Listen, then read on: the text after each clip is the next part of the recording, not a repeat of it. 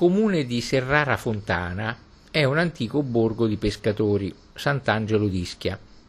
È il caratteristico borgo mediterraneo, con tutte le case colorate inerpicate sul costone di tufo del monte, addossate le une alle altre tra vicoletti caratteristici ed affacciate sul meraviglioso panorama del mare cristallino di Ischia.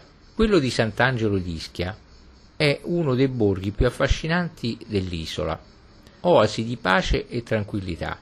È da sempre interdetto alle auto, tanto che in passato, non avendo una strada di collegamento con il resto dell'isola, veniva raggiunto solo via mare. Sant'Angelo è l'unico borgo dell'isola di Ischia interamente pedonalizzato. La presenza di parcheggi all'ingresso del paese giustifica il divieto d'accesso. La realizzazione della strada carrozzabile da Succhivo a Cava Grado risale solo al 1948 e contribuì in parte a far uscire Sant'Angelo dal suo isolamento. La sua piazzetta, aperta sul porticciolo, è un'isola pedonale e luogo di ritrovo anche grazie ai numerosi negozi e locali che mettono i propri tavoli all'aperto, spesso pieni di turisti che si godono la pace e la tranquillità del borgo. Si tratta di un ex villaggio di pescatori che a partire dagli anni 1950 è diventato uno dei centri più chic della Campania, anche grazie alla presenza di personaggi celebri che l'hanno scelto per trascorrervi vacanze di assoluto relax. L'antico abitato di Sant'Angelo, di cui ancora oggi rimangono molte case, è antichissimo.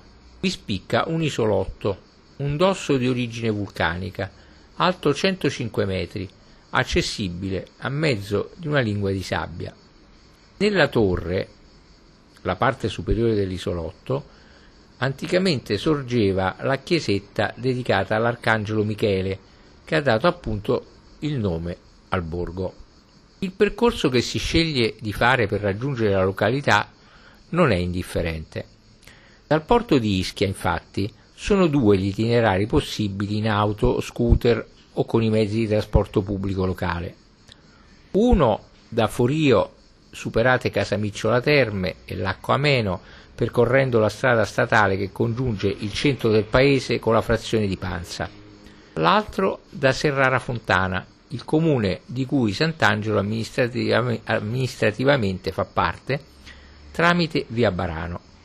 Seguendo il primo percorso si scopre che nel lato nord dell'isola i centri abitati sorgono tutti a pochi metri sul livello del mare ed accorpano la quasi totalità dei servizi pubblici essenziali, scuole, ospedali e presidi di pubblica sicurezza.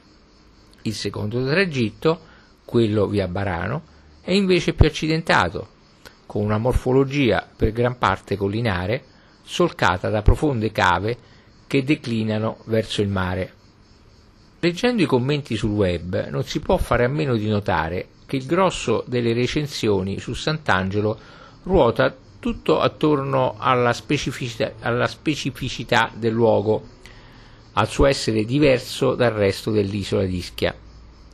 Le definizioni ricorrenti di isola nell'isola o di piccola Capri colgono la magia di questo antico borgo marinaro.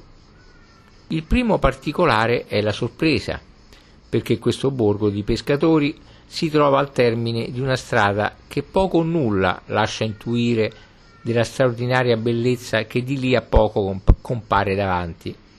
Il secondo è la veduta d'insieme di un esempio tipico di architettura mediterranea dell'isola, che però, a differenza di Ischia Ponte, trova la sua cifra estetica nell'ideale divisione in due dell'abitato. Da un lato la Madonnella, la parte alta, con i suoi caratteristici vicoli, la chiesa di San Michele Arcangelo e un piccolo cimitero. Dall'altro la, piaz- la piazzetta, il porticciolo turistico e la torre, l'isolotto tufaceo che domina il borgo. Il terzo aspetto è l'atmosfera sui generis a cui contribuiscono i negozi, i ristoranti e soprattutto i diversi alberghi a conduzione familiare presenti tutti rigorosamente con una meravigliosa vista a mare. Come detto, Sulla parte superiore dell'isolotto un tempo sorgeva una chiesetta dove si instaurò il culto dell'arcangelo Michele, l'angelo protettore che diede il nome al villaggio. Il culto di San Michele si sparse su tutta l'isola di Ischia ad opera dei monaci benedettini, attraverso i vari monasteri, e che già prima dell'anno 1000 ne possedevano uno anche a Sant'Angelo. Il piccolo cenobio, come sembra, sorgeva sull'altura dell'isolotto di Sant'Angelo, che in quell'epoca si presentava molto più vasto dell'attuale e con una configurazione fatta di numerosi terrazzi stesi a semicerchio che venivano intensamente coltivati. Quelli esposti a sud erano favorevoli alla semina del grano, orzo, legumi ed alla caccia di, paesa- di passaggio. Quelli del versante nord-est erano ancora ricchi di vigneti, oliveti, frutteti e ficheti. I monaci, secondo la propria regola benedettina, ora et labora, lavorandovi assicuravano la bisogna alla piccola comunità e abitando per molti secoli su quell'altura l'arricchirono nella solitudine della pace che vi regna. Di fronte all'isolotto un tempo c'era una remota spiaggia, seminata di sparute case di pescatori, attaccate come ostriche a quella breve sponda senza porticciolo né scogliera, un villaggio preistorico con banconi catramati e reti ad asciugare, dove uomini e donne erano indistintamente dediti alla pesca. In tempi lontani, quando il mare non batteva ancora contro la sottostante scarpata del Chiano Rosa, oggi Chiaia di Rose, i pescatori avevano scavato alcune grotte ove rifugiarsi durante le tempeste. Durante il periodo aragonese, sulla cima di, dell'isolotto fu costruita una torre d'avvistamento per segnalare agli abitanti del casale, annidati sui poggi del versante sud dell'isola, l'avvicinarsi delle navi pirata e a garantire la loro sicurezza. La torre, impostata sulla robusta ed estrema piattaforma della roccia, era di forma più rettangolare che quadrata ed entrava nel sistema difensivo tra la vedetta posta sulla cima dell'Epomeo e la torre di avvistamento di Panza, situata al lato est, fuori del casale. Data la sua eccezionale posizione strategica, nel 1741 i Borboni fecero eseguire opportuni restauri, senza però mutare la fisionomia del fortilizio.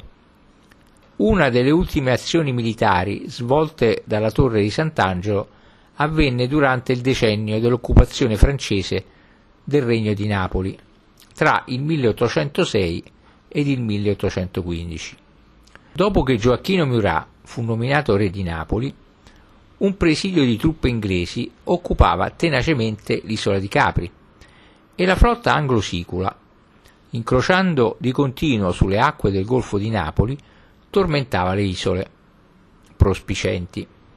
Verso la fine dell'anno 1808 le navi inglesi si schierarono in ordine di battaglia dalla parte meridionale dell'isola di Ischia, rispetto a Sant'Angelo e la marina di Maronti.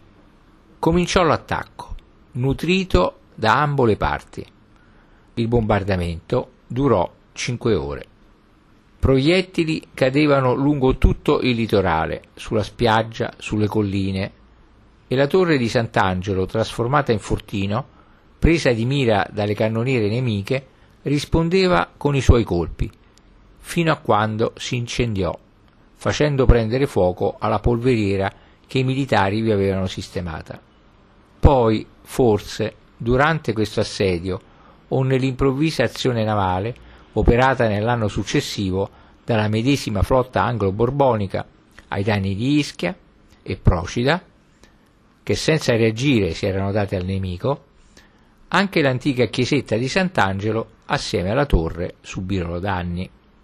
Sta di fatto che l'isolotto, cannoneggiato da ogni lato, da allora perse ogni funzionalità difensiva e religiosa fino a quando non venne abbandonato.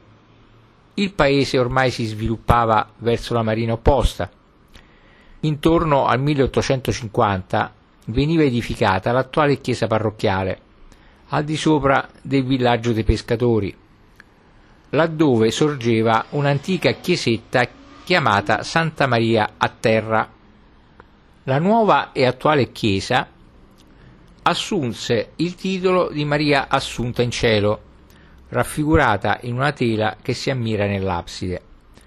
Contemporaneamente, dalla derelitta abbandonata chiesetta, sita sull'isolotto, fu trasportato nel nuovo tempio la statua lignea di San Michele Arcangelo, ove continuò il culto. Sul lato destro del villaggio, oltrepassata la chiesa parrocchiale, si arriva a Cava Petrelle, dove si trovano le stufe, con temperatura superiore ai 100 gradi centigradi.